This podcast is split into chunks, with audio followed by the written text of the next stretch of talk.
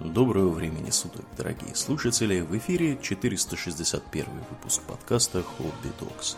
С вами его постоянные ведущие Домнин и Аурлиен. Спасибо, Домнин. Итак, от темы исторической и автомобильной мы переходим к теме не менее исторической, но более близкой, так сказать, к земле. О чем мы, Домнин, поговорим сегодня? Сегодня мы поговорим о зерне, скажем так. В принципе, тема официально называлась э, «История злаков», но э, технически мы сегодня не только будем говорить про злаки. Да. То есть, например, вот э, гречка это не злак. Угу. Да. Ну, как, как, как дикобраз это не ежик, так и, и гречка это не злак. Она просто похожа. Похожа, но не злак. Да, она отдельная, это гречишная, соответственно. То есть э, отдельное дело, оно и понемножку, немножко по-другому может. Вот, например, ты э, гречишный мед ел? Ну, наверняка. Да, очевидно. Ну, да, такой темный мед получается uh-huh, с, uh-huh. со своими особенностями. А, а не знаю, там э, какой-нибудь пшеничный или ржаной мед ел? Э, нет. Не ел, потому что гречих цветет, а злаки не цветут. Э, поэтому и кукурузы, извините, и меда с э, гречихи можно получить, а с, э, допустим, какой-нибудь э, какой-нибудь проса не можно.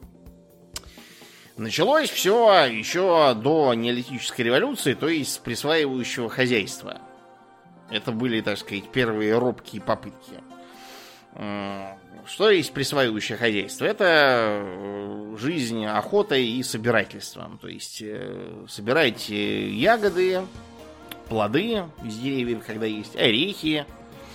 И вот в процессе сбора ягод, э, плодов и орехов наши далекие предки обнаружили, что в, в растении бывают семена. Например, тот же самый орех, да? Это семя. Его надо расколоть, тогда его будет можно есть. Если ты сорвал какой-нибудь там, не знаю, персик и скушал, то внутри будет косточка. Если эту косточку камнем разбить, то там внутри такое вкусное ядрышко. Его тоже можно съесть. А, так появилась мысль о том, что можно есть семена, э, но вот беда, некоторые семена, они очень твердые. Их так просто не съешь решение, э, попробуем их отварить.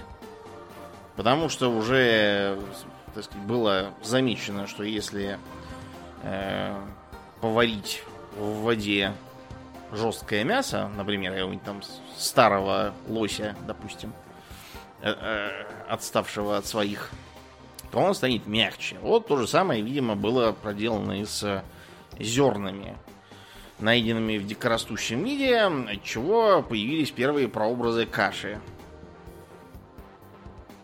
Варили, разумеется, в небольшом количестве воды, просто потому что делать большую посуду тогда еще толком не умели.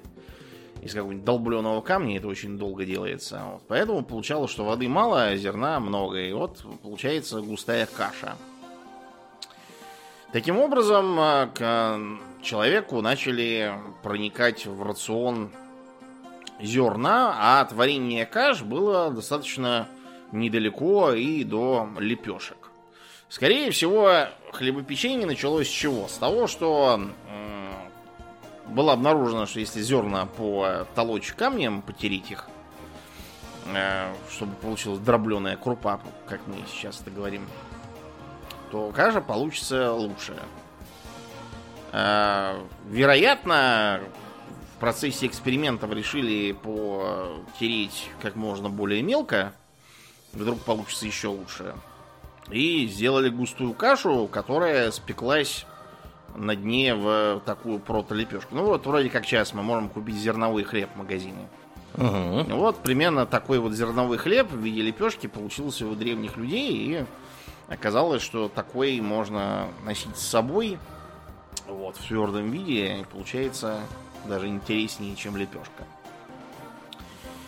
А, считается, что к целенаправленному, целенаправленной культивации зерновых мы перешли где-то 12 тысяч лет назад. То есть 10 тысяч лет до новой эры.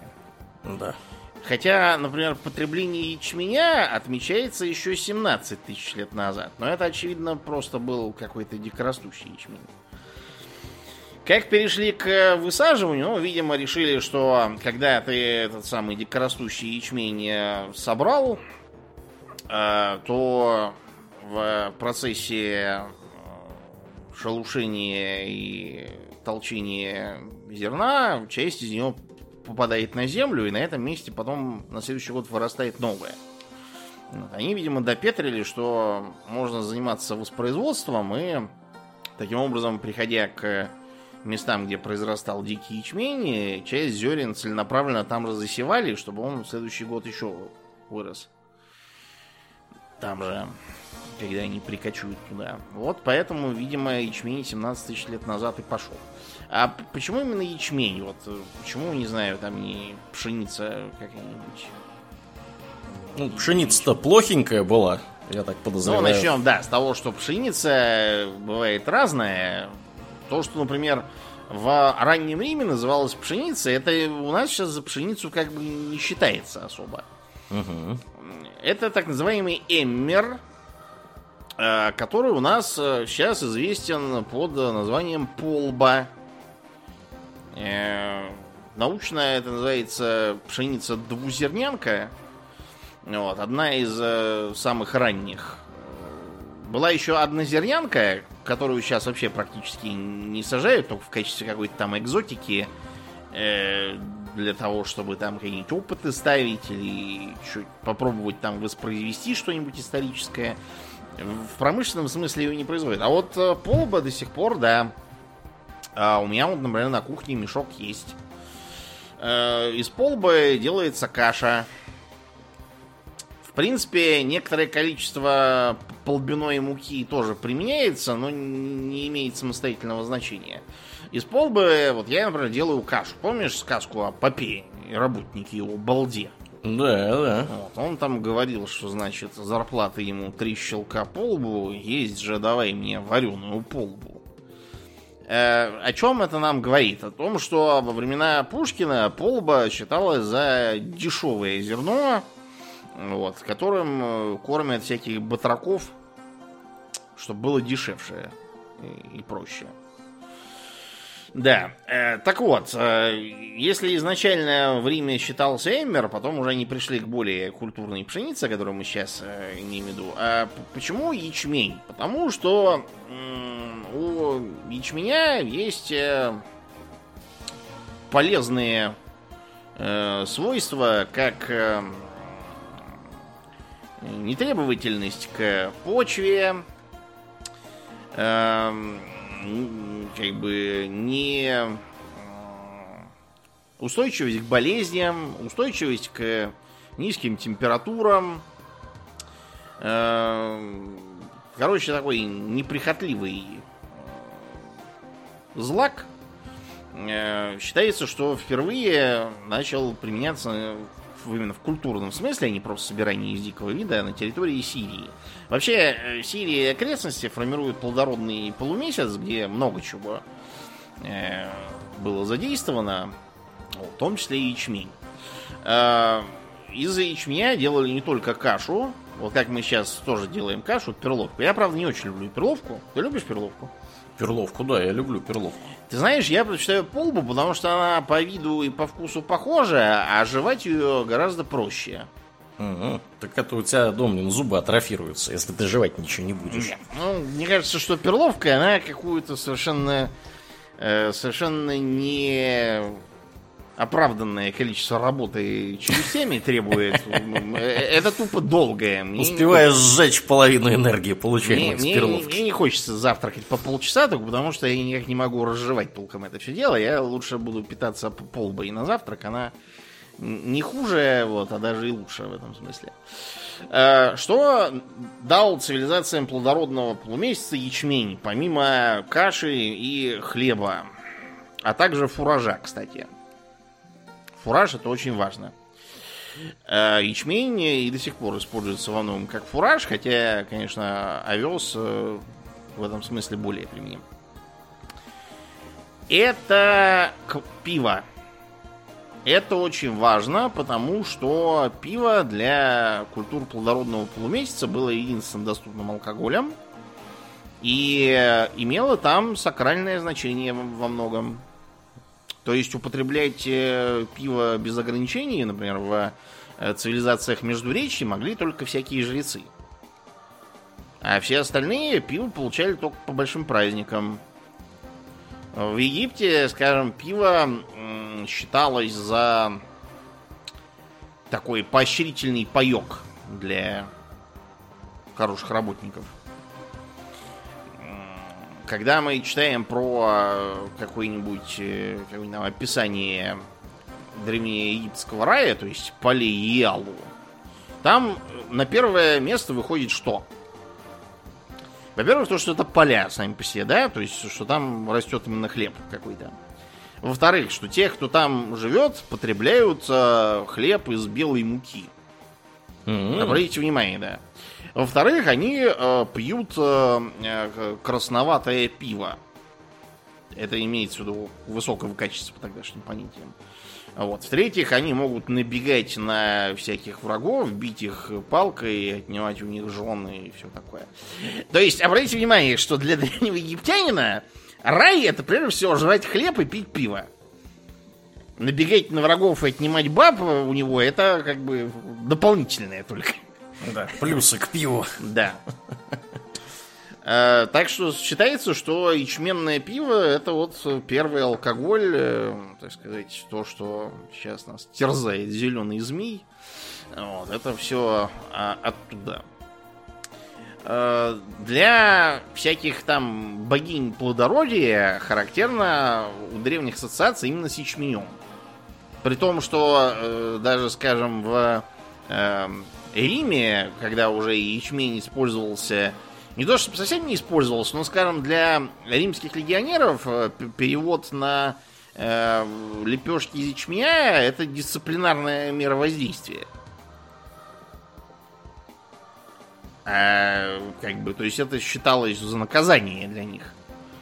А, и тем не менее, богиня плодородия все равно у них ассоциировалась с ячменными зернами и имела там всякие эпитеты типа дарующие ячмени и т.д. и т.п. Да, э, из ячменя хлеб получается, как я уже сказал, не очень хороший. Из него делаются лепешки, которые надо жрать сразу, пока горячие. Потому что они очень быстро черствеют. Каменные становятся. Да, да, да. да. Ячменная лепешка, которая остыла, можно там, как, как было в той том экранизации сказки про царевну лягушку, и этим камнем сарай подпирать, этим кирпичом врагов убивать. Да. Царь про плохой хлеб говорил. Ну вот, по этой же причине. Э, почему так отличаются э, по своему качеству разные зерна?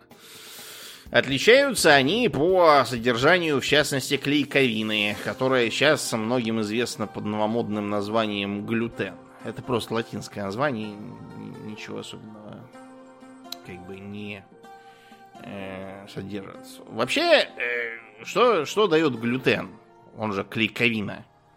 Он определяет эластичность, упругость теста.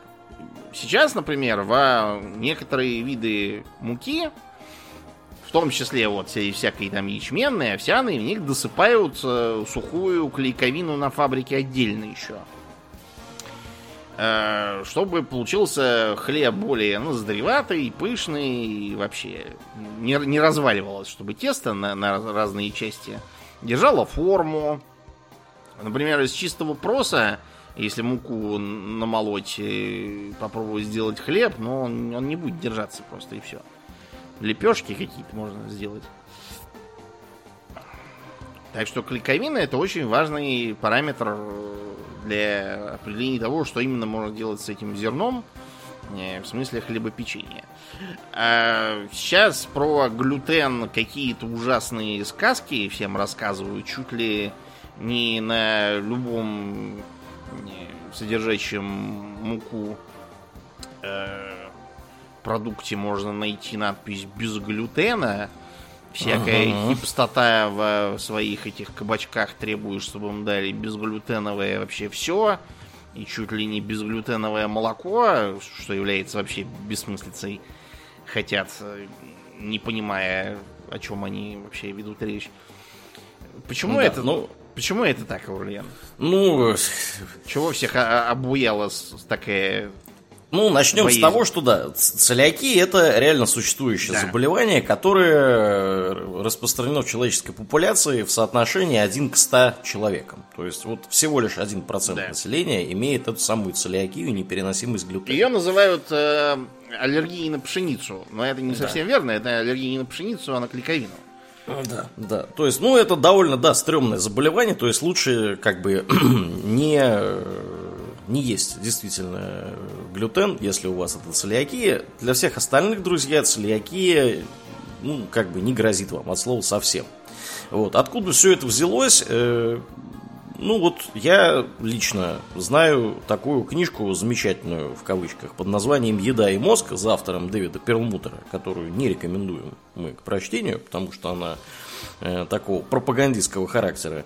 Вот. И вот там этот Перлмутер, значит, э, распинается и рассказывает, что э, глютен и сахар и вообще все, короче, боже мой, как страшно жить, вот, жрать ничего нельзя и так далее и тому подобное. Вот, то есть откуда это берется? Ну вот э, откуда-то вот отсюда. То есть какие-то граждане написали какую-то книгу, чтобы заработать бабла, и дальше все это пошло-поехало, стало жить своей жизнью.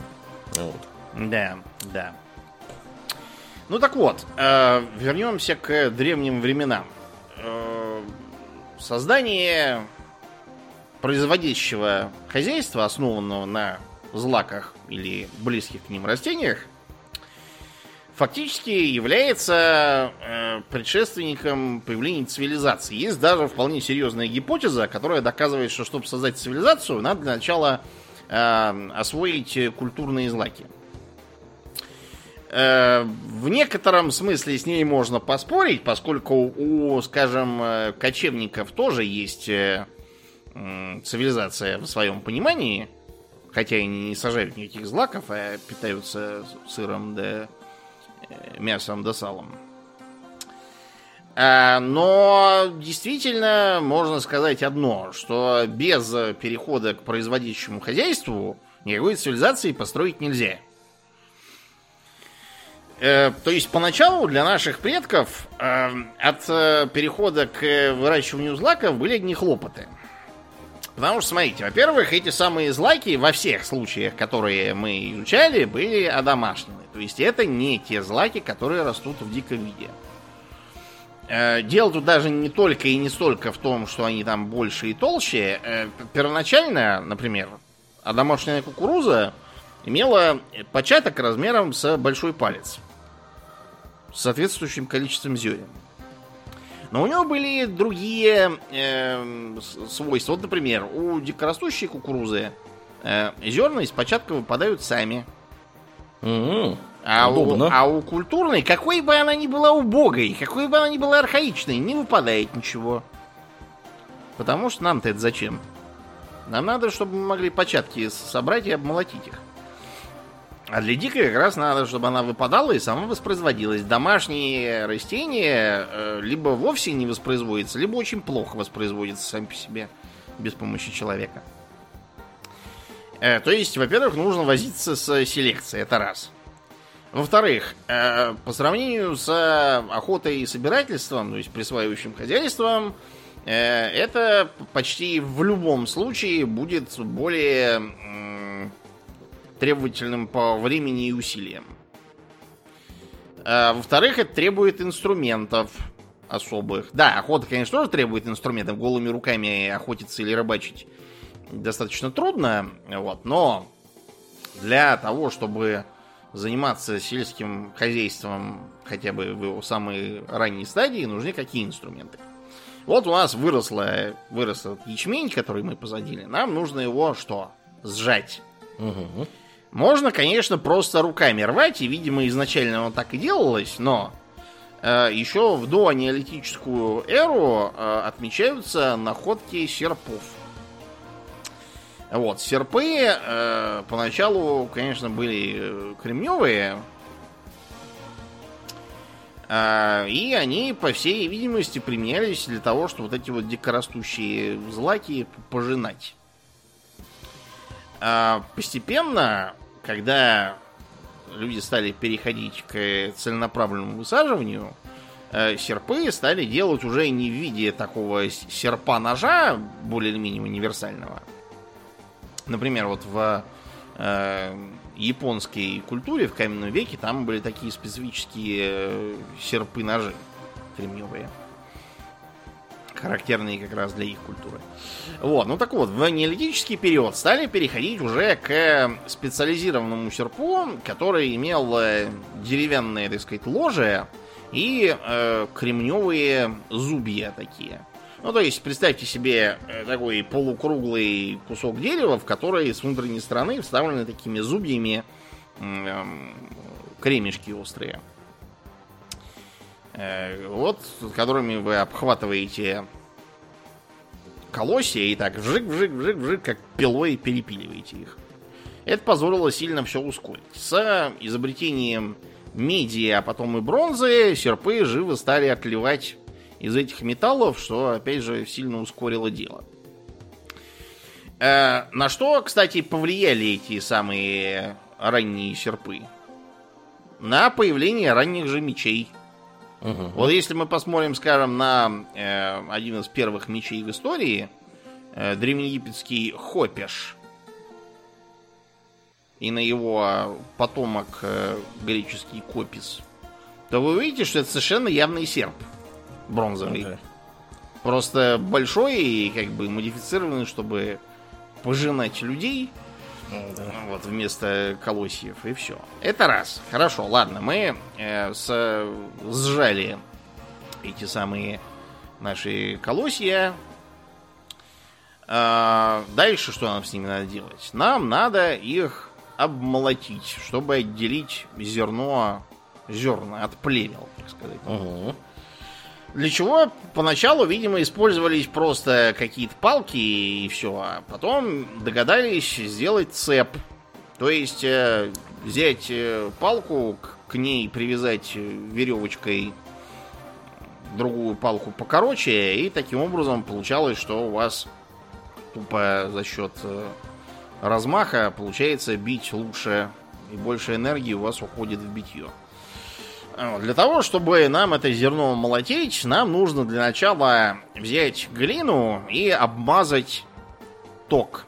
Ну, то есть просто сделать глиняную обмазанную площадку. Потому что если мы будем просто высыпать на землю и молотить, то у нас половина зерна будет в землю уходить, вот, пачкаться, и нам с ним еще придется возиться. А если мы обмажем глиной, то ничего уходить не будет. Так появились вот токи первые, на которых молотили зерно. Все это, э, излишне говорить, работа трудная, физически тяжелая. Попробуйте часами колотить э, колосье палкой. Вот. Поймете, о чем идет речь. А, были, кстати, попытки уже тогда, еще там в э, период до нашей эры, логическим образом увеличить серп в размерах чтобы получить что? Косу? Косу, да.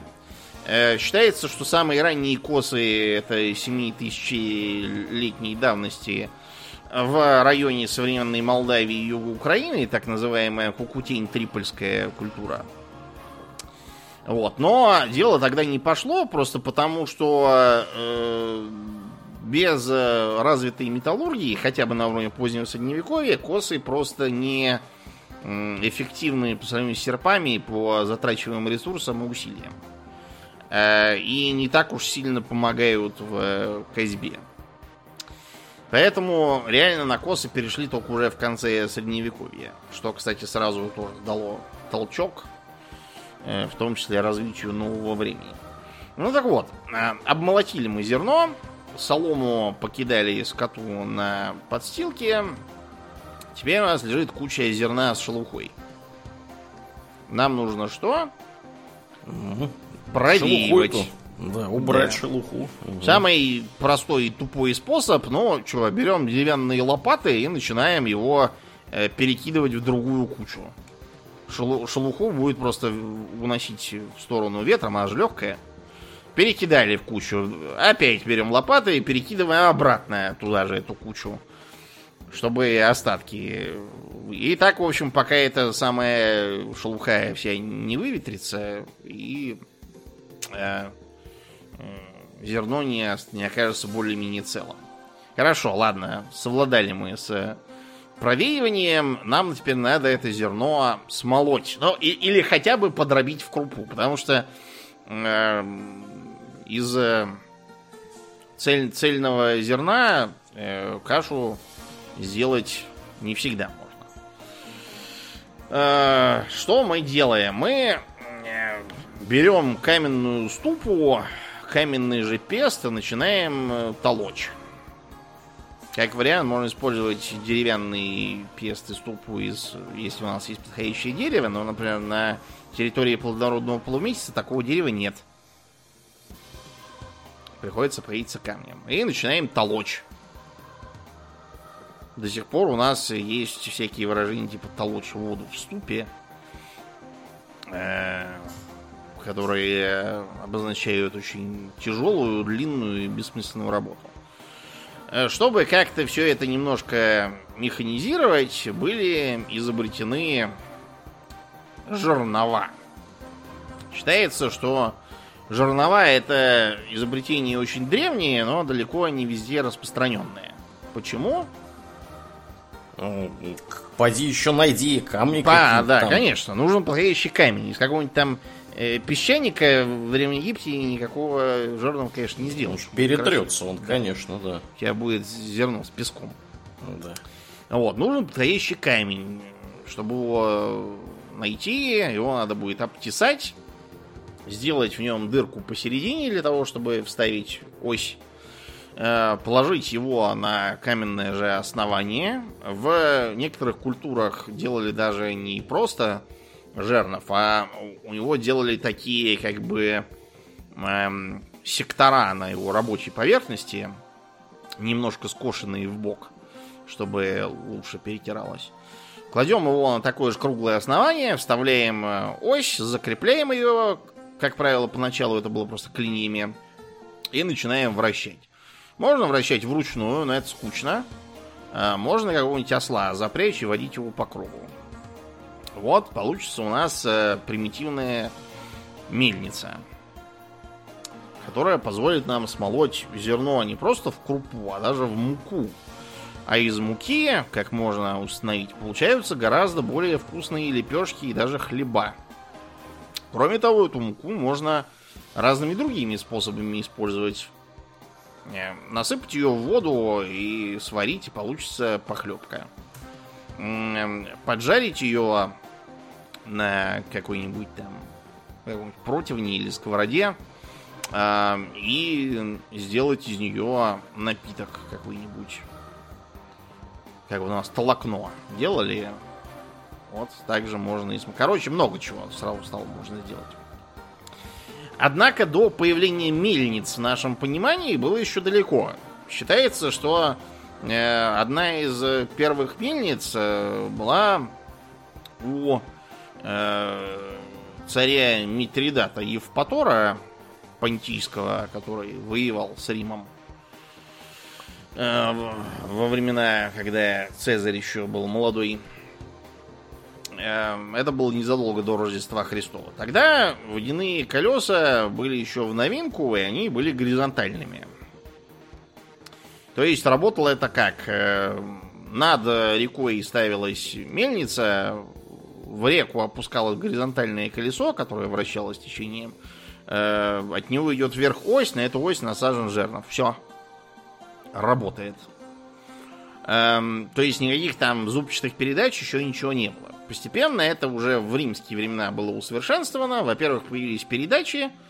Э, во-вторых, появилось вертикальное водяное колесо, которое просто эффективнее, хотя его и не так просто сделать. Мельницы стали приспосабливать не только к э, помолу зерна, но и вообще ко всяким занятиям. И когда про механические изобретения рассказывали, упоминали, что у римлян были, например, э, лесопилки, запитанные от водяного колеса. Э, и, и не только. Вроде как даже у них были молоты кузнечные, запитанные от водяного колеса. Это прям вообще круто. А к концу средних веков начали распространяться и ветряные мельницы для того, чтобы молоть зерно. Э, когда Сервантес писал про Дона Алонсо Кихану, он же Дон Кихот, который воевал с ветряными мельницами, это он неспроста так э, говорит. Дело в том, что в той местности, видимо, ветряные мельницы распространились относительно недавно, там, может, там, за последние 10 лет. На дворе 16 век. Вот. А Алонсо Кихано десятилетиями просидел безвылазно в своем имении. Никуда не ходил. И про мельницы не знал. Поэтому для, для него это действительно что-то странное. То есть это такая шутка, которую, чтобы понять, надо знать историю тогдашнюю. Короче, очень много всего нужно для того, чтобы нам заниматься производством зерна и муки из него. Но это дает и огромные плюсы. Во-первых, закончился ледниковый период, потеплело, климат стал более благоприятным для того, чтобы заниматься как раз сельским хозяйством и растениеводством. С точки зрения э, количества людей, которые могут прокормиться на гектар, выращивание зерновых это топ. Это гораздо лучше, чем какое, какая там угодно охота и собирательство, и лучше, чем скотоводство. И если брать именно вот на гектар площади, что мы можем сделать. В этом нетрудно убедиться, если взять поле, засеять его там, не знаю, кукурузой какой-нибудь, а, а на следующий год на нем же разводить коров. Коров там получится немного. Соответственно, мясо из них тоже будет гораздо меньше, чем муки с вашей этой кукурузы можно намолоть. Таким образом, а, именно использованию растениеводства и разведения злаков мы обязаны ростом численности населения, увеличением а, количества людей в типичной общине – и созданием государства. Просто потому что рано или поздно община разрастется так, что там появится царь, э, вот, э, дворец какой-нибудь, пирамиды и все такое прочее. Э, кроме того, к развитию государства злаковые толкали нас и другим способом. Догадаешься, каким? Каким?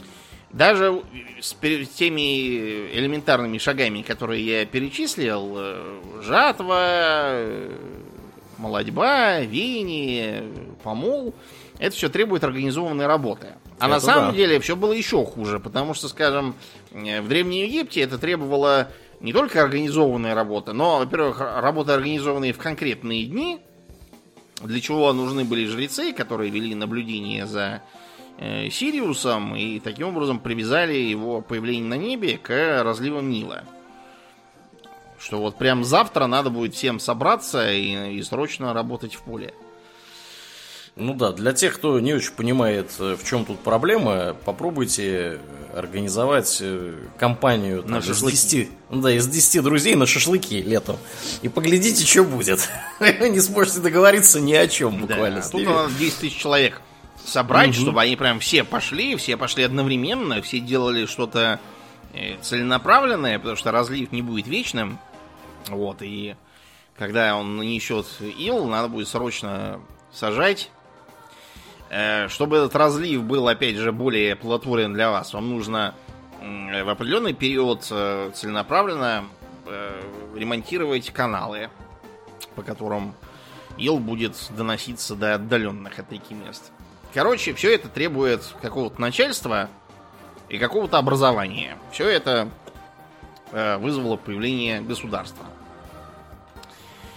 Э, значит, э, постепенно, постепенно люди все меньше полагались на охоту и собирательство. То есть э, не надо представлять освоение злаков, как вот цивилизацию Сида Мейера, когда хоп, изобрели и все, и сразу этим занялись. На самом деле все шло, как мы можем судить из э, данных раскопок, постепенно.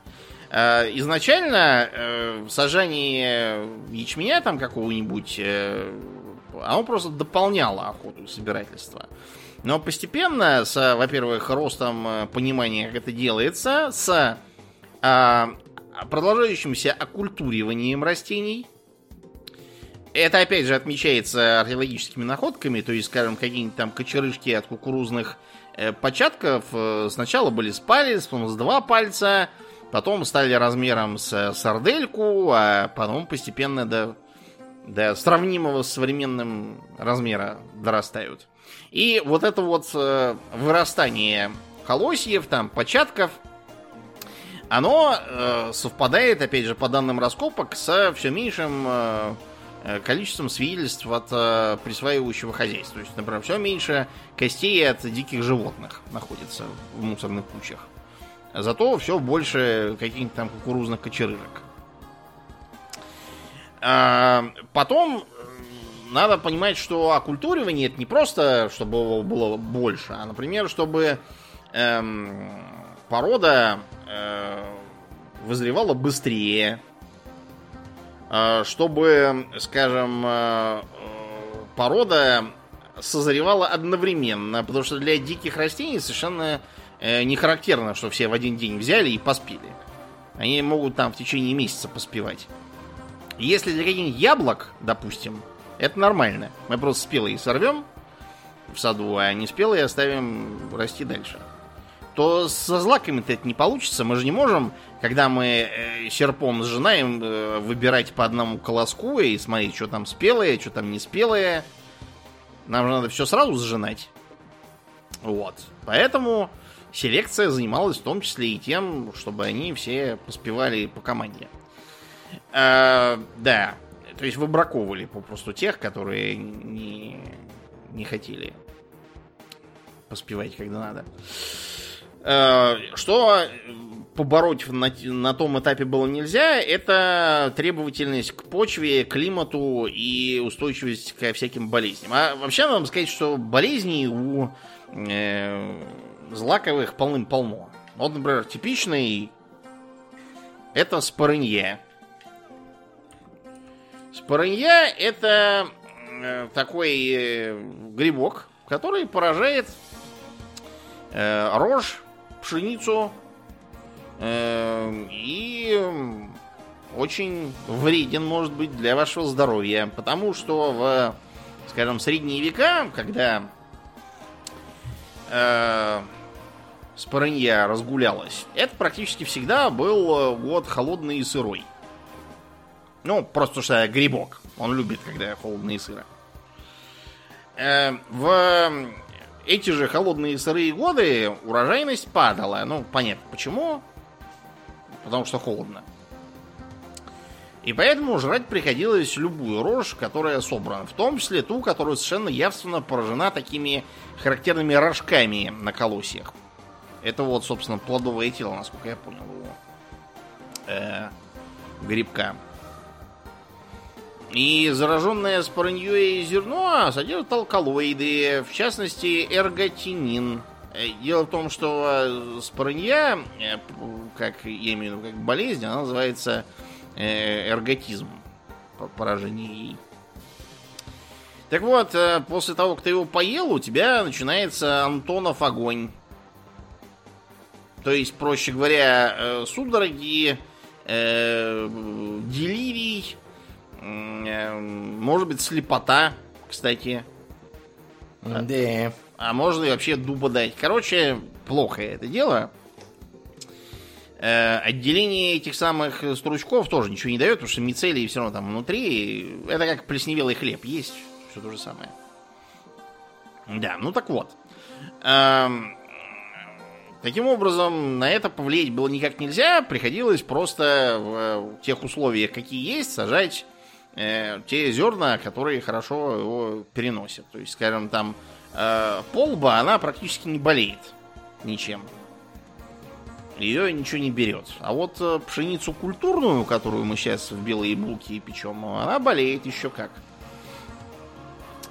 Да, так вот, эм, получается для нас, что зерно э, не только позволяет нам прокормить большее количество народу, но оно еще и позволяет нам дольше прокормить этот народ. Почему? Потому что э, присваивающее хозяйство практически не позволяет создавать запасы. Это надо все есть сейчас. Мгм. Прямо. Конечно, мясо там можно засушить, рыбу там завялить и все такое, но это все тоже гомеопатия, как бы. Причем присваивающее хозяйство, оно еще и предполагает, что вы должны находиться в составе организованной группы других людей. Желательно человек э, 50-60, а то и 100. Потому что кто-то сегодня собрал орехи, а кто-то не собрал, Да. кто-то убил мамонта, а кто-то не убил. Вот. И вы все, так сказать, поделились этой едой друг с другом. Вот. Сегодня вы поделились, завтра с вами поделились. Вот. А когда вы выращиваете какие-то злаки, да, вы можете существовать достаточно автономно. Да, вот, одной собственно. семьей можно, в принципе, Мгм. заниматься. Так что да. Так вот, дело даже не, не только в этом, в том, то, что зерно хорошо хранится. А, Переход на выращивание злаков сразу отмечается строительством амбаров. Это э, либо э, глинобитные сооружения, либо сооружения на сваях. Вот, например, для Азии характерно сооружение на сваях. Амбары. Э, Для того, чтобы всякие мыши туда не набегали. Правда, в Азии это не помогает, потому что там есть белки-летяги, которые налетают. А Вот в, в дыры от них помогает только если сов приваживать в амбары. Э, Зерно, даже самое плохо окультуренное, содержит достаточно много углеводов и достаточно неплохое количество белков, хотя и недостаточное для э, воспроизводства человеческих тканей в основном. То есть, например, вот у проса белка много, но он, как, как вам сказать, там э, аминокислоты получаются для нас неполноценные. То есть на одном просе прожить нельзя. Надо что-то еще кушать, там, мясо или рыбу, или сыр. Вот тогда его белки пойдут в дело, а так они как бы не, не, недо- недоделанные для нас получаются. Кроме того, разведение злаков это еще и замечательный плюс к животноводству, потому что, скажем, эм, свиньи, которые кормятся сами по себе, это все сильно зависит от местности. Если вы, например, живете в э, регионе с дубовыми рощами, то свиньи у вас будут откармливаться сами неплохо. Они будут желуди есть. Падающие. Например, на Палачских горах дубов полно, и поэтому там шотландцы, которые понаехали в Америку, вот они там как раз свиноводством отличаются. И даже на День Благодарения вместо того, чтобы индейку, они жрут поросенка. Индейков у них нету, а поросят полно. Так вот, а если кормить э, свиней, там, коров, кого угодно, лошадей зерном, то они от этого будут э, жиреть. Это раз. Они от этого будут лучше нести яйца и э, давать молоко. Это два. Э, Они от этого будут тупо больше и сильнее, если это тягловый скот. Валы там какие-нибудь. То есть зерно это еще и плюс к животноводству, а не только к растениеводству. Вот. Эм, Потом. Освоение разных э, сортов, э, извините, освоение разных злаков, оно позволило распространить цивилизацию на самые разные э, регионы. То есть, вот если мы, допустим, сравним кукурузу, рис и пшеницу, то мы обнаружим, что у пшеницы самая низкая из этой троицы потребность в поливе.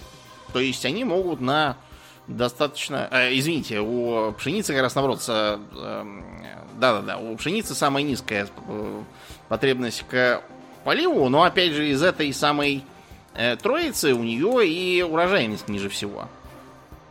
Но зато с ней, во-первых, меньше всего возней по сравнению с рисом и кукурузой. Кукурузу, например, обмолачивать нужно особым образом.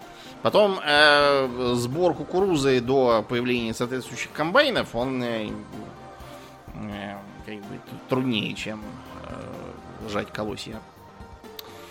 А, таким образом, пшеница это что? Это злак, который можно на сухих почвах сажать. С рисом все наоборот. К поливу он очень требовательный. Э, урожайность у него по сравнению с пшеницей и кукурузой очень высокая. Но его надо сажать э, как бы либо в воде, либо никак. В крайнем случае на э, сырых почвах. Кроме того, с э, рисом очень много возни. Эм, ну и а кукуруза это вот такая золотая середина. То есть у нее и потребность в поливе средняя, на, на не очень сухих почвах ее в принципе можно высаживать некоторые сорта. Урожайность у нее средняя. Так что вот, получается, что мы, владея землями, допустим, трех разных сортов, можем высаживать на них э, три разных э, злака. И задействовать всю территорию, а не только что-то одно и получить сразу много всякого зерна. Это первое. Второе. Э, предположим, на, наш, там, на нашу пшеницу напала спорынья. У нас остается рис кукуруза. На нашу кукурузу еще какая-нибудь зараза, там, не знаю, саранча ее поела. А у нас остается рис и пшеница. Понятно, о чем я говорю? Вот. Так что э, это позволило обезопасить человеков продовольственно.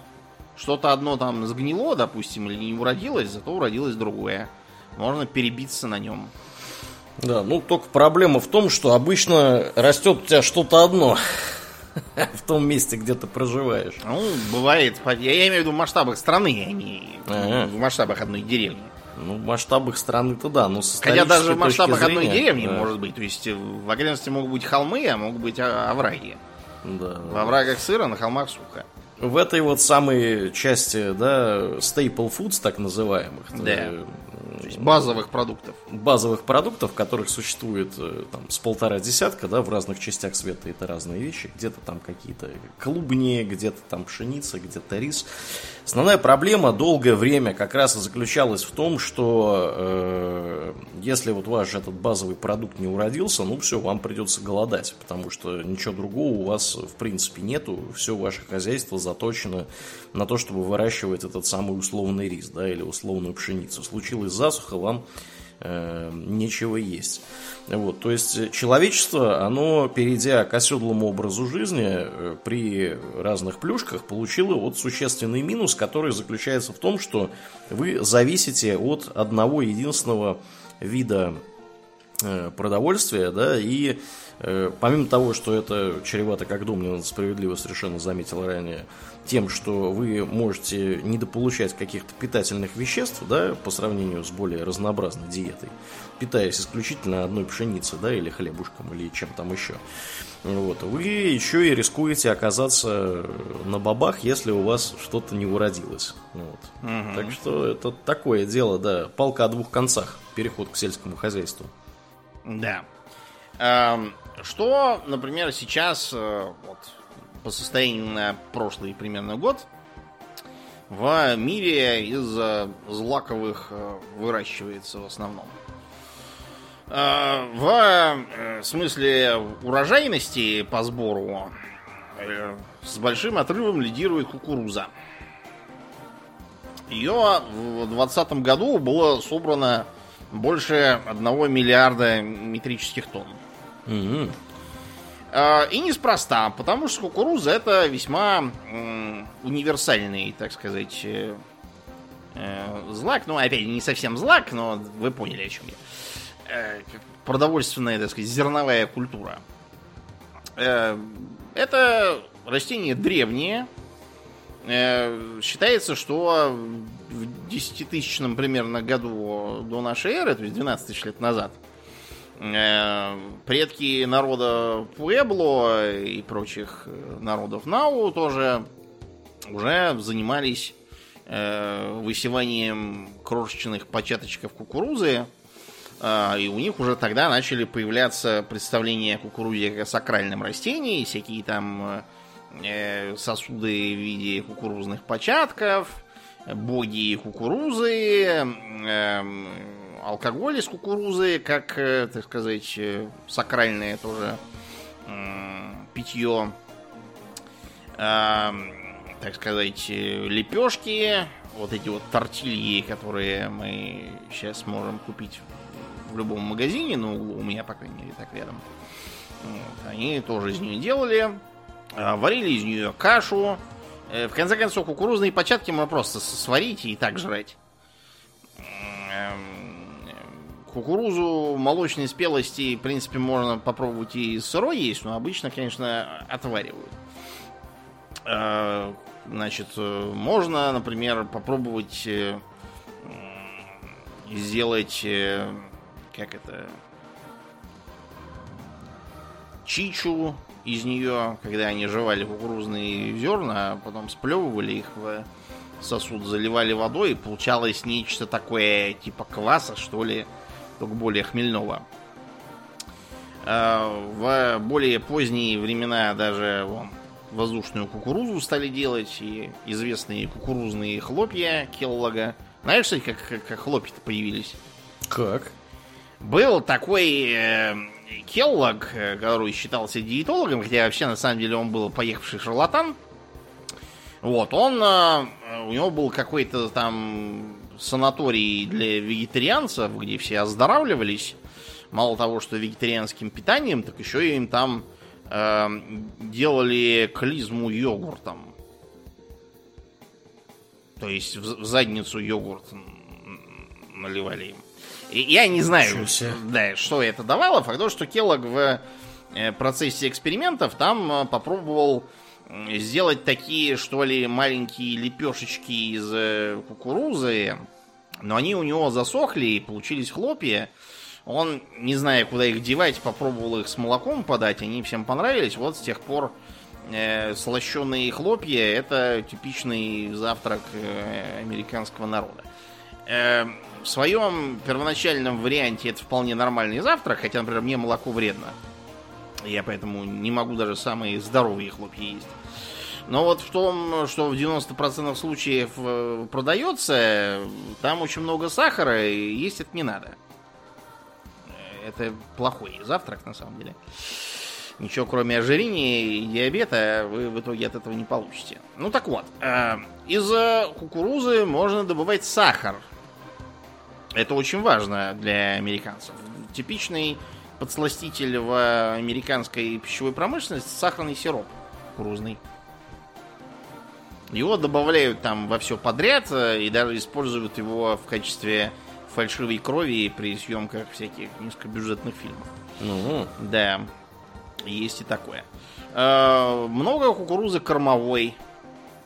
Э, это не только у американцев, у нас тоже полно кормовой кукурузы, потому что у нас кукуруза появилась при дорогом Никите Сергеевиче.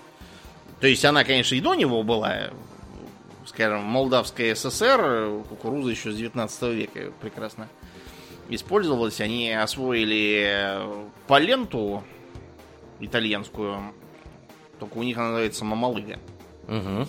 Вот, а дорогой Никита Сергеевич велел сажать кукурузу чуть ли не за полярным кругом. Это будем снимать руководителей. Но в любом случае, скажем, на широте Брянской области кукуруза хорошо растет.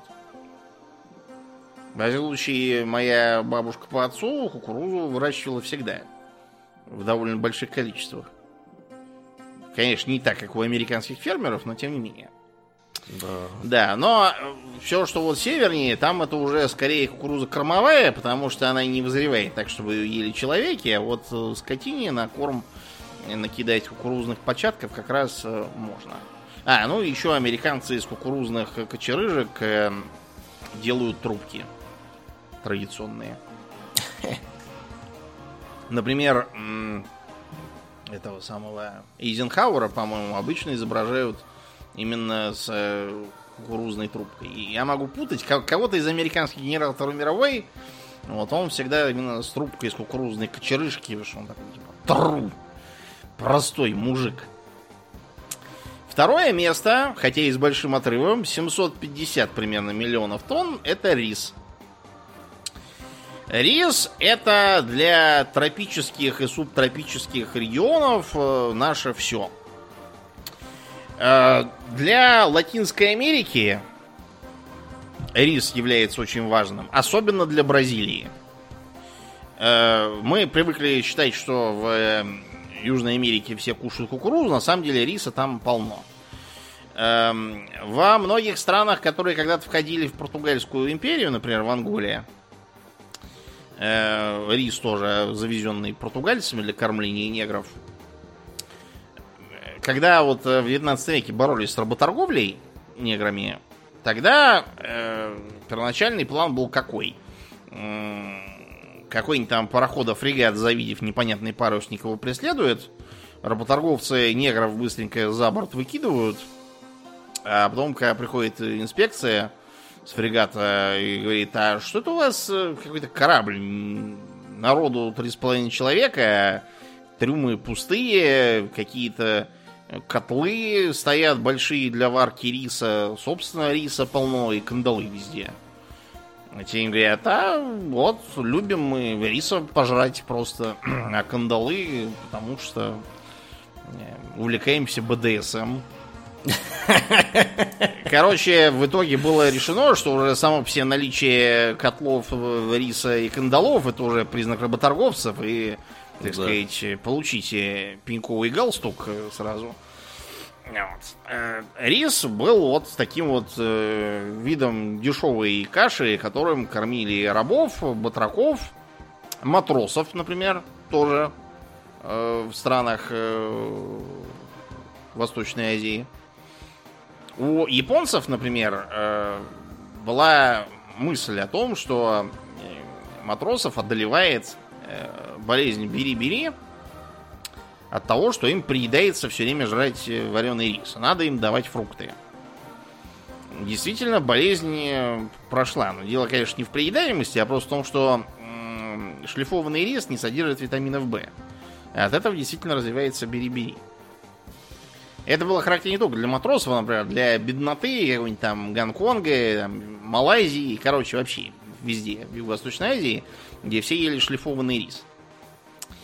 Сейчас мы можем купить, конечно, рис э, коричневый, но он как бы выглядит и пахнет и на вкус как-то странно ощущается. Э, идеальный вариант это пропаренный рис. Его запаривают так, чтобы оболочка на нем, э, распарившись, лопнула, а потом села. Ну, как после стирки трикотажный какой-нибудь кардиган. И она на нем как бы есть, и у нее большая часть полезных веществ перешла в само зерно. И при этом рис получается вкусный и очень простой в приготовлении.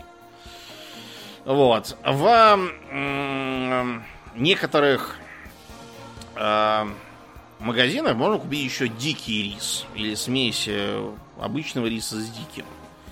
Э, дикий рис не является рисом вообще. Этот так называемый канадский рис, это вообще не рис, это совершенно другое растение. Эм, я помню, читал какую-то лапотную писательницу вот, э, у нас из Москвы, которая еще строчила про то, как там в Америках-то живут. Вот, забыв вынуть лапоть из щей, и поэтому понаписала там адовые ахинеи, включая то, что э, молодой, красивый, о боже, какой мужчина, короче, э, кормил там свою эту мадаму диким рисом, редким и изысканным блюдом. В Америке этого дикого риса как грязи. Редко изысканное блюдо. Там, наверное, гречку найти труднее, чем да, следом за рисом... А, э, не договорил про рис. Значит, помимо того, что рис можно есть в каше и в плове, рис это еще что? Из риса можно делать эм, тонкие блинчики, чтобы в них заворачивать всякие спрингроллы. Вот, рисовую муку можно добавлять в тесто для пельменей. Из риса можно делать разные напитки. Можно делать водку, но она, правда, говорят, не очень хорошая. Не такая дрянь, как картофельная, но тоже не сказать, чтобы очень пшеничная лучше. Можно делать саке. Можно делать рисовое вино. Только его в основном не пьют. У меня, например, две бутылки стоят. Это кулинарное вино. Нет, конечно, если совсем опуститься, можно и такое пить, но я бы не рекомендовал соленое. Да, так что это очень, очень даже полезный э, злак, который растет, как правило, э, на заливных полях, погруженные в воду. На них можно еще разводить рыб. Рыбы будут объедать насекомых, которые едят рис, и получится двойная польза. Получится больше риса и получится жирненькая рыба, которую можно с рисом съесть. А, следующее, это пшеница. 700 э, тоже примерно миллионов тонн, то есть от риса мало отстает. Э, если не превосходит его в отдельные годы. Например, в 2018 году пшеницы было гораздо больше, чем риса собрано. То ли не урожай, то ли еще что то не знаю. Э, в Китае, между прочим, пшеницы выращивается огромное количество. Вопреки всем представлениям о том, что там одним рис растят, да, еще может какую-нибудь там чумизу. Вот. Пшеницы там полно. Из пшеницы они делают лапшу, например. И mm-hmm. хлеб тоже. И пироги всякие пекут. И торты. У них полно всякой кухни, которая требует именно пшеницы. Так вот, э, пшеница это для умеренного климата топовый злак. Э, Европа, Северная Америка, Австралия, э, часть Латинской Америки, главным образом Аргентина, ввиду того, что там специфический климат. А, и Ближний Восток тоже много пшеницы выращивает. Как вот. ни странно. Да, да. Там во многих, ну, в том же Египте, например, выращивают там рядом с ним. Правда, Египет уже давно настолько разросся по населению, что если вдруг э, чего-то с нами случится, то Египет просто с голоду помрет, он у нас пшеницу покупает там большую часть того, что ест. Да не только Египет. Да, не Там только Египет, много кто. Я просто да. как, как угу. пример привел. Угу. Значит, пшеница это знакомая нам. Во-первых, из пшеницы можно делать кашу. Пшеничная каша продается в любом магазине в Москве, по крайней мере. Моя бабушка, а твоя тетушка пшеничную кашу ест регулярно. Mm-hmm. Да. Э, из пшеницы можно делать белую муку и из нее производить хлеб. Вот сейчас мы, например, хотя традиционным хлебом для России был ржаной всегда, но сейчас даже хлеб, который мы называем черным, он на самом деле не полностью из ржи. В нем значительное добавление пшеницы.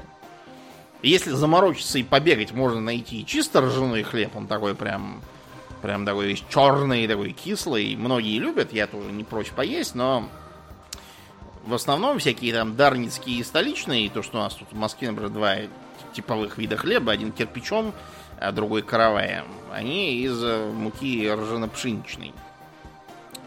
Серой такой. А, помимо хлеба, пирогов, это еще и макароны всякие. Это вам и а, итальянская паста. Это и э, банальнейшие клетки европейские. Это какая это удон, который любят поесть японцы и китайцы. Э, это всевозможные там торты, пирожки, булочки для гамбургеров, хот-догов и тому подобное. То есть современный фастфуд западный без пшеницы вообще немыслим. А, ну и, разумеется, это водка. Вот, самая лучшая водка получается из пшеницы. Вот, э, хлебный самогон. В Китае тоже делают из пшеницы очень хорошую водку. Получается лучше, чем из э, ржи. Ну и э, у пшеницы есть и кормовые тоже подвиды. Можно вполне делать э, э, фураж для скотины скажем, всяких арабских скакунов э, полагалось кормить пшеницей. И во всяких сказках про там богатырского коня ему яровой пшеницей, если засыпали. Это очень дорогой конь, хороший. Плохих коней пшеницы не кормят, для них овес есть. А, наконец, из-за э, пшеничного, пшеничной клейковины, того самого глютена страшного, про который мы вам рассказывали, можно делать сейтан – То есть э, суррогат мяса. Mm-hmm. Да. И в Восточной Азии, да, там, конечно, больше из сои делают суррогат, но делают в том числе из сейтана. У нас в России из сейтана тоже много чего. Э, можно какой-нибудь там колбасы дешевые купить и обнаружить, что там шкура свиная, белок растительный, вот это сейтан, скорее всего, будет. Э, вот, и всякое такое прочее. Белок как белок просто. Покупать его в колбасе, мне кажется, бессмысленно, если вы не, не, не веган какой-нибудь. Следом с серьезным уже отставанием, всего 150 где-то э, миллионов тонн в год, это ячмень.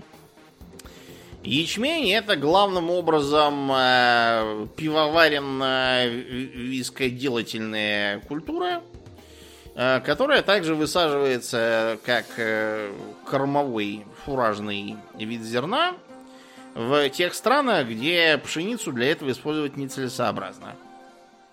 Типичный пример – Шотландия. И, кстати, Норвегия тоже. Угу. Да. Так что ячмень все еще с нами, но э, ячменного хлеба или печенья вы вряд ли найдете. Дураков такое есть нет, вот никто и не производит.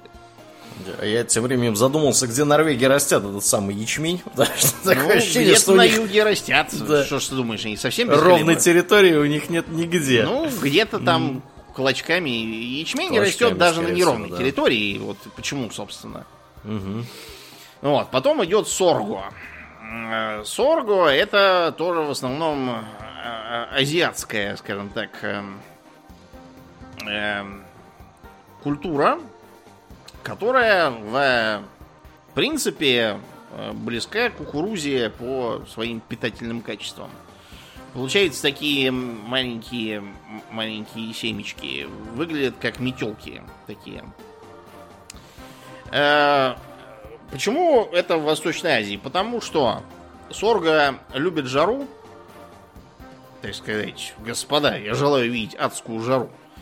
Э, Плюс 30 градусов вообще легко. Э, Это даже оптимальная температура для нее. А можно и выше. Засухи сорго не боится.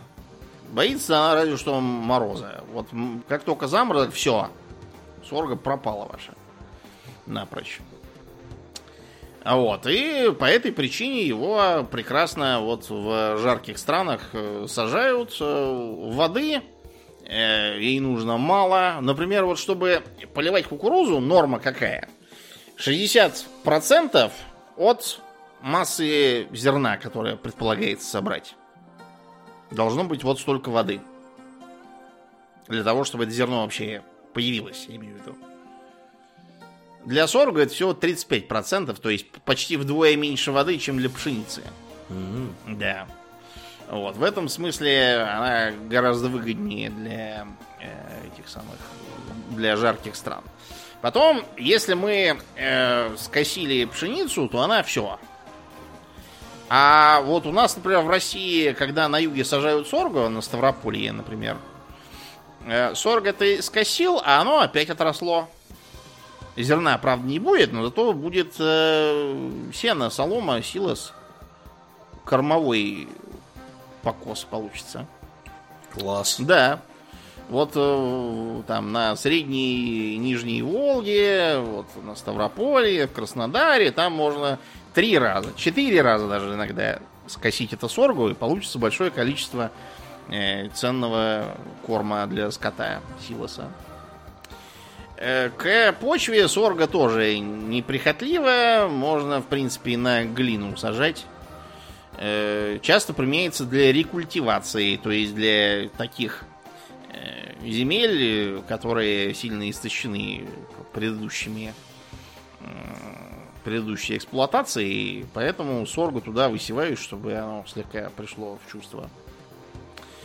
Э, Из соргу можно делать э, хлеб.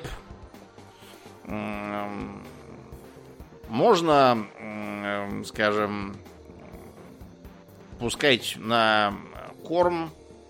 Можно перегонять на спирт. Можно и сорговую кашу делать. У нас тут крупы сорговые можно найти без проблем. Мешками лежит. Э, Крахмал, опять же, часто получается. Хотя, вообще, с крахмалом такая ситуация. Вот ты обратил внимание, что до э, 19 века у нас э, кисель в стране был исключительно овсяный. Ну и плюс гороховый еще. А в 19 веке начинает появляться сладкий кисель. Так. Это неспроста. Это потому, что до м, 19 века мы использовали картофель. Потому что картофель сейчас это крахмал. для России, например. А, э, скажем, в США ты найдешь, скорее всего, кукурузный крахмал. Ну, у нас он тоже есть, у меня он лежит в мешочек. Мгм, мгм. Вот. Но у нас в основном крахмал это картошка. Да, причем крахмал картофельный, я так понимаю, в значительной части европейских стран, потому что я вот здесь э, не так давно, буквально на прошлой неделе, покупал крахмал, и он был тоже картофельный. Я его искал как крахмал, а он был как картофельная мука. По-шведски назывался. Да, ну так вот, э, почему мы, собственно, начали делать сладкий кисель? Потому что его заваривают из, э, собственно, этого крахмала с э, фру- фруктовым соком, сахаром и всяким таким. А вот э, овсяный кисель, он просто из э, овса позволял заквашиваться, и получалась такая студенистая масса. А больше ни из чего было, крахмала нету. Как он появился, сразу про старый кисель стали забывать. Я вот все хочу освоить производство овсяного киселя, чтобы все было молодцевато и холодцевато у меня. Да, следом, э, значит, по популярности за Соргова идет просо, которое, я думаю, ели практически все из вас в э, относительно недавнем прошлом. Потому что проса это культура, дающая нам пшено. Пшено это сырье для каши.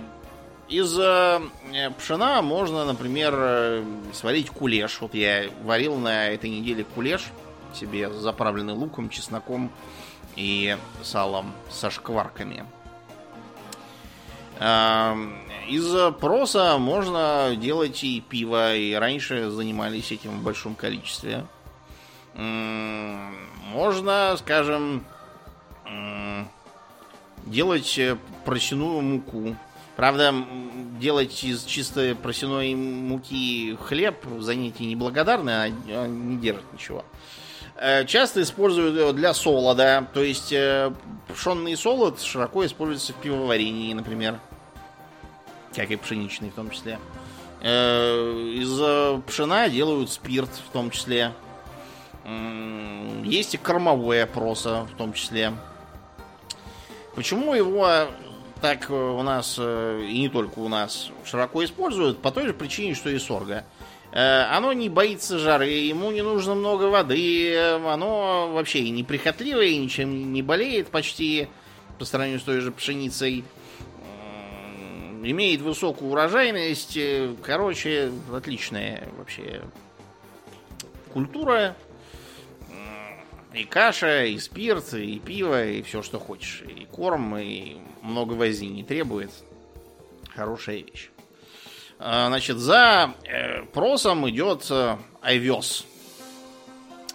Значит, с э, овсом как бы у нас ситуация простая. Овес всегда считался за кормовую культуру. То есть, когда мы, скажем, в эм, Китае и Монголии находим э, окультуренные виды овса, мы можем видеть, что э, овес идет в первую очередь на корм скоту. В том же самом Древнем Риме, скажем, э, овес считался пищей только для животных. Те, кто э, по бедности ел овсянку, те считали за совсем опустившихся. Ага. Тем не менее, мы сейчас можем пожрать и геркулеса, и овсяные хлопья купить. Э, Это все англичане виноваты. Дело просто в том, что римляне затащили овес на британские острова, где из-за специфического климата овес как раз хорошо растет, э, и поэтому так получилось, что, скажем, в уже в средневековой Англии овсянку ели все. И знатные, и богатые, и бедные, и нищие, все поголовно. Да. Овсянка, сэр. Да, так сказать. Берримор, посмотрите, что это за птицу я подстрелил? Это овсянка, сэр. Да блин! Да.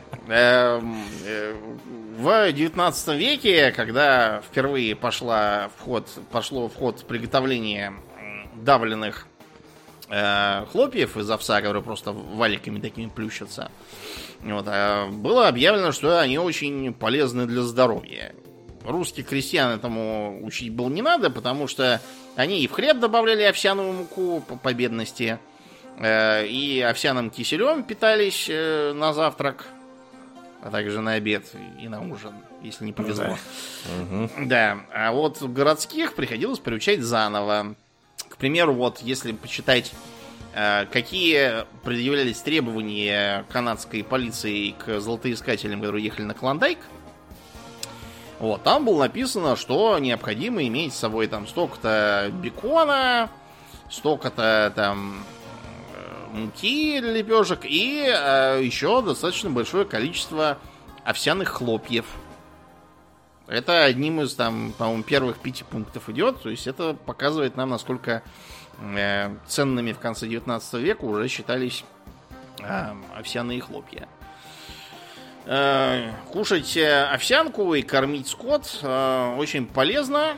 Вот в современной культуре мы в основном используем именно овсяные хлопья. Хотя можно купить и овсяную крупу, как вот крупу для того, чтобы делать овсяный кисель, всякие рецепты в интернете рекомендуют использовать овсяные хлопья, но только не обязательно простые.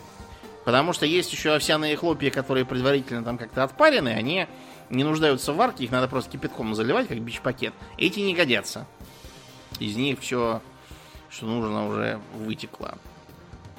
Ну и в конце идут э, всякие э, интересные растения, например, рожь, Эм, это, опять же, и хлеб, э, и ржаные хлебцы, вот эти вот самые хрустяшки. Угу. На ржи основаны некоторые виды виски.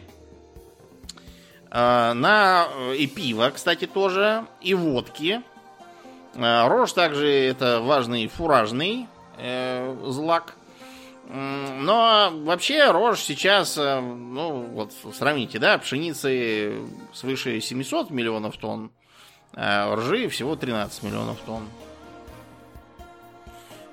Потому что рожь, понимаете, это всегда была такая, как бы, такой злак для бедных, который устойчив к заморозкам, к э, бедной почве, болезням, короче, в общем, Растет на глине, растет на песке, э, кислые почвы, бесплодные, короче, на, на чем угодно, в принципе, растет. Хотя и плохо, но все-таки растет. Пшеница не растет вовсе. По этой причине в, например, Вятской губернии в царские времена рожь, овес, в меньшей степени пшеница, это все, что вообще как бы составляло сельское хозяйство. Это современная Кировская область, если кто не силен в географии. Холодный климат, бедные почвы, те Курская губерния, вот, поэтому сажали рожь. Есть, э, ты будешь смеяться, э, гибрид такой между рожью и пшеницей. Неужели? Да, называется тритикалия. Название странное, но это просто если не знаете латинских э, названий ржи и пшеницы. Пшеница по-латински будет тритикум, а рожь по-латински будет секале. Тритикале. Это гибрид между пшеницей и рожью. Э, в принципе, это в основном фуражная и изначально, я так понял, выведена именно как фуражная разновидность пшеницы для того, чтобы как бы, вот если бы нос Ивана Кузьмича до губы Василия Федоровича, да, как там было у Гоголя, я не помню точно имен, только помню, как он в «Женитьбе», по-моему, говорил. Так вот, если бы эм, к пшенице да ржаную морозостойкость, да устойчивость к болезням, вот, да и неприхотливость к почве, вот было бы очень здорово так и была в конце 19 века создана немцами, видимо, чтобы у себя в Восточной Пруссии выращивать. Э, и до сих пор используется. Правда, у нас в России ее не то чтобы совсем не растят, но по сравнению... У нас ее растят примерно столько же, сколько китайцы. А вот немцы растят ее 2, 2 миллиона тонн э, в год. Поляки вообще 6 миллионов тонн. Почему-то у них они ну, хорошо, э, так сказать, пошло. В Советском Союзе насчет э, всяких гибридов э, пшеницы и ржи тоже были э, разные мысли, и даже были попытки вообще создать там какие-то высокоурожайные гибриды, но что-то то ли не пошло, то ли оказалось никому не нужно, непонятно.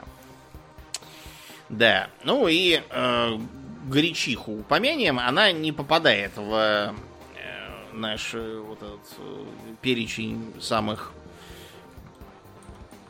популярных злаков, потому что все-таки это в основном наше растение тем не менее, это очень ценный для нас злак. Э, в принципе, можно и в Америке тоже выращивать, там дикорастущие как-то растут же и ничего. Вот. Э, посевная гречиха, которую мы используем, это для России достаточно важный э, злак.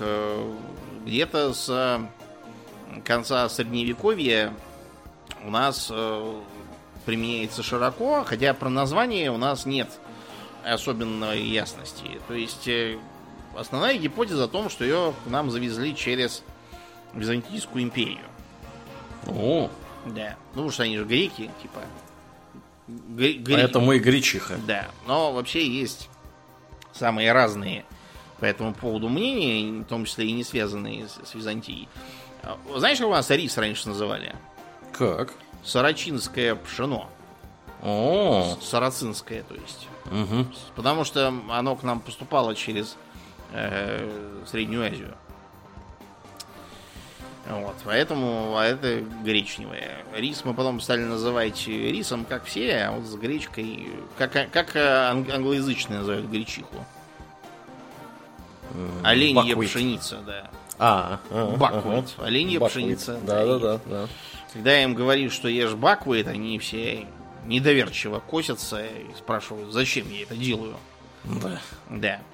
Значит, э, что хорошего в гречихе? Во-первых, из э, гречки очень хорошая каша. У нас еще со времен Петра Великого типичная солдатская каша – это именно гречневая каша. Ее и на флоте, и в армии, и везде применяли. Э, крестьяне гречневую кашу жрали только так. Э, матушка наша гречневая каша, всякие эти поговорки, всякие праздники тоже связанные с гречихой. Например, вот была такая Акелина Финикийская, христианская мученица, которую у нас переперли в Акулину, горячишницу. 13 июня, вот недавно был день. Акулина гречишница? Акулина, да, гречишница, вот, и надо было, не знаю, то ли гречку жрать, а, надо было сажать, короче, после, после э, Акулины гречку уже поздняк сажать, вот почему, вспомнил. Поэтому она гречишница. Я, я, я думаю, что если бы э, Акелина в своем третьем веке об этом знала, она бы передумала становиться мученицей. Да уж. Занялась бы чем-нибудь другим. Да. А, еще гречиха хороша тем, что она, как я уже сказал, медонос. А, прекрасно, да, на, на нее действуют медоносные пчелы. То есть тут двойная выгода. С одной стороны, мед, хороший. Ну, может быть, не такой хороший, как липовый, но тоже хороший. На гречневый мед есть свои любители. А во-вторых, опыление пчелами, э, ну, прям дает взрывной рост урожая. Ее, конечно, не только пчелы опыляют, а много кто еще, включая шмелей, например. Вот. А вот, э, к примеру, мыши э, гречиху не едят.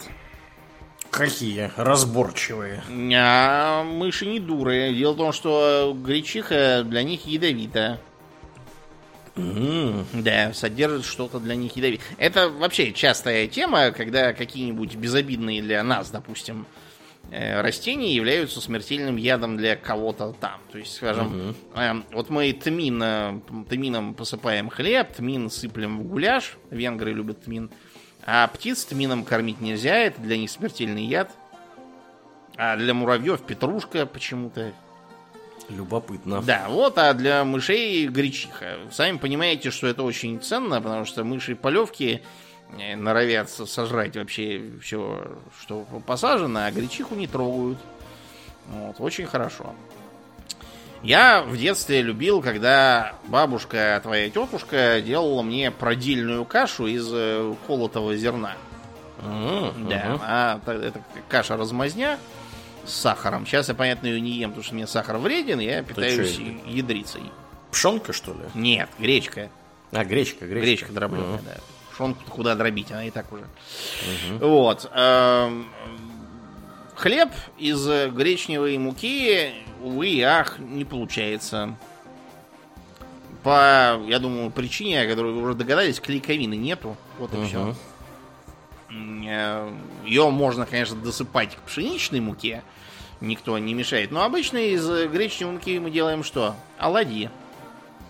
Да, А, можно. А, и еще галушки из, э, и клетки из гречневой муки тоже хорошо получаются. А хлеб нет, не выходит. Эм, В японской кухне из гречневой э, муки делают э, соба. Это коричневая лапша. Это э, моя любимая японская лапша. Тонкая гречневая лапша коричневая такая. Я ее люблю гораздо больше рисовой или пшеничной. Если я японскую лапшу заказываю или сам дома готовлю, то это всегда с собой. У меня что-то пропало из магазина. Раньше была. Не знаю почему. Не знаю, может, не урожай какой, не знаю. Я уверен просто, что у нас в России мы ее сами и делаем, эту собу, то, что у нас тут продают из нашей же гречки. По этой причине в России она пропасть не может совершенно точно никуда. Потому что Россия это самый крупный производитель гречихи в мире. Э, Второй, догадаешься, какой, правда, уступающий нам больше, чем вдвое? Украина? М, э, Украина сильно уступает и да. А, Китай. Китай? Да, как это О, ни странно, гречихи сажает Китай будь здоров. Интересно. Вот. А Украина, она ничего особенного, на уровне Польши и Франции там. Как-то так. Да. Я вот тут, я вот тут покупал как раз гречку. У меня была польская, как ни странно. Видимо, Ну вот. ближе вести. Да, да. Э, Японцы, как я уже сказал, тоже сажают, потому что они не делают лапшу. И, э, как ни странно, даже Бразилия почему-то сажает определенное количество гречихи. Я уж не знаю, куда они ее там девают. Я сомневаюсь, что бразильцы будут э, есть гречневую кашу, хотя кто их знает. От них, в принципе, можно всего ожидать. А, ну и, так сказать, для завершения упомянем о еще одном и крупе специфической. Тоже не злак, это псе- псевдозлак. э, Киноа. Угу, угу. Вот, киноа это, в общем, э, один из видов амаранта. У нас в России никаких амарантов, я так понял, не сажают, а вот э, перуанцы, боливийцы и, в меньшей степени э, эквадорцы сажают, потому что амарант это растение высокогорное. Киноа прекрасно растет в м, Андах. Сейчас э, пытаются в Тибете что-то такое тоже посадить. Я не знаю, насколько успешно. Факт то, что в Андах э, киноа растет издавна. Местные его кушают только так. Э, Выбора у них особого нет, потому что киноа не требует особого полива, не требует особо хорошей почвы, не боится ни жары, ни заморозков. Короче, ки- киноа на все плевать, оно хорошо растет в горах, и вот э, индейцы, собственно, им только и питались долгое время. Из нее делают кашу. Э, Из э, муки можно делать хлеб. Нормальный получается. Э, Можно делать лапшу. Вот. Делают какие-то напитки, я правда не очень понял, какие. Не то алкогольные, не то безалкогольные, не разберешь. Кино, а также предполагается использовать для выращивания при колонизации какого-нибудь там Марса. Уже проводились опыты в космосе. Угу. Прекрасно растет. В принципе, если оно растет на высоте в 4000 метров над уровнем моря, то его космосом вряд ли можно напугать. Э, почему еще именно кинуа для космоса? Потому что большое количество белка. В кинуа белка в среднем 16%. То есть э, столько же, сколько, скажем, в э, гречихе, в ячмене, в кукурузе, например, белка вообще почти нет. 3% всего. Безобразие. Да, да. В овсяной каше 10% белка. В рисе тоже мало белка. Почему, собственно, японцы маленькие? Всего 7%. В пшенной каше тоже 10%, как и в овсянке. Короче, в общем, кинуа, гречка и ячмень это вот топовые белковые злаки. Есть перловую кашу, гречку и кашу из кино, полезно для спортсменов. Вот. Э, в ней довольно много разных микроэлементов, кстати, тоже. Э, и нет клейковины. То есть ее можно этим всем хипстерам давать без опаски. Как они из нее делают хлеб, я, честно говоря, толком не понимаю, если нет клейковины. Ну, не знаю, может, добавляют просто в него а может какую-нибудь другую муку суплют. В общем, кино это важный злак для андских стран, весьма э, даже staple food. И на этой позитивной ноте будем заканчивать. Ну да. Как и обычно, мы благодарим наших подписчиков на спонсоре и на Патреоне. На этой неделе мы особенно благодарны Аделю Сачкову, Алексу Лепкало, Денису Лукашевичу, Льву Дмитриеву, Пропу и, конечно же, Нобу. Огромное спасибо, ребят, что остаетесь с нами. Также мы напоминаем всем, что у нас есть группа ВКонтакте, канал на Ютубе. Приходите и туда, там тоже разное интересное происходит. Ну, а мы на сегодня будем закругляться и перемещаться в после шоу. Мне остается лишь напомнить, что вы слушали 461 выпуск подкаста Хобби Токс. И с вами были его постоянные бессменные ведущие Домнин и Аурлиен. Спасибо, Домнин. Всего хорошего, друзья. Пока.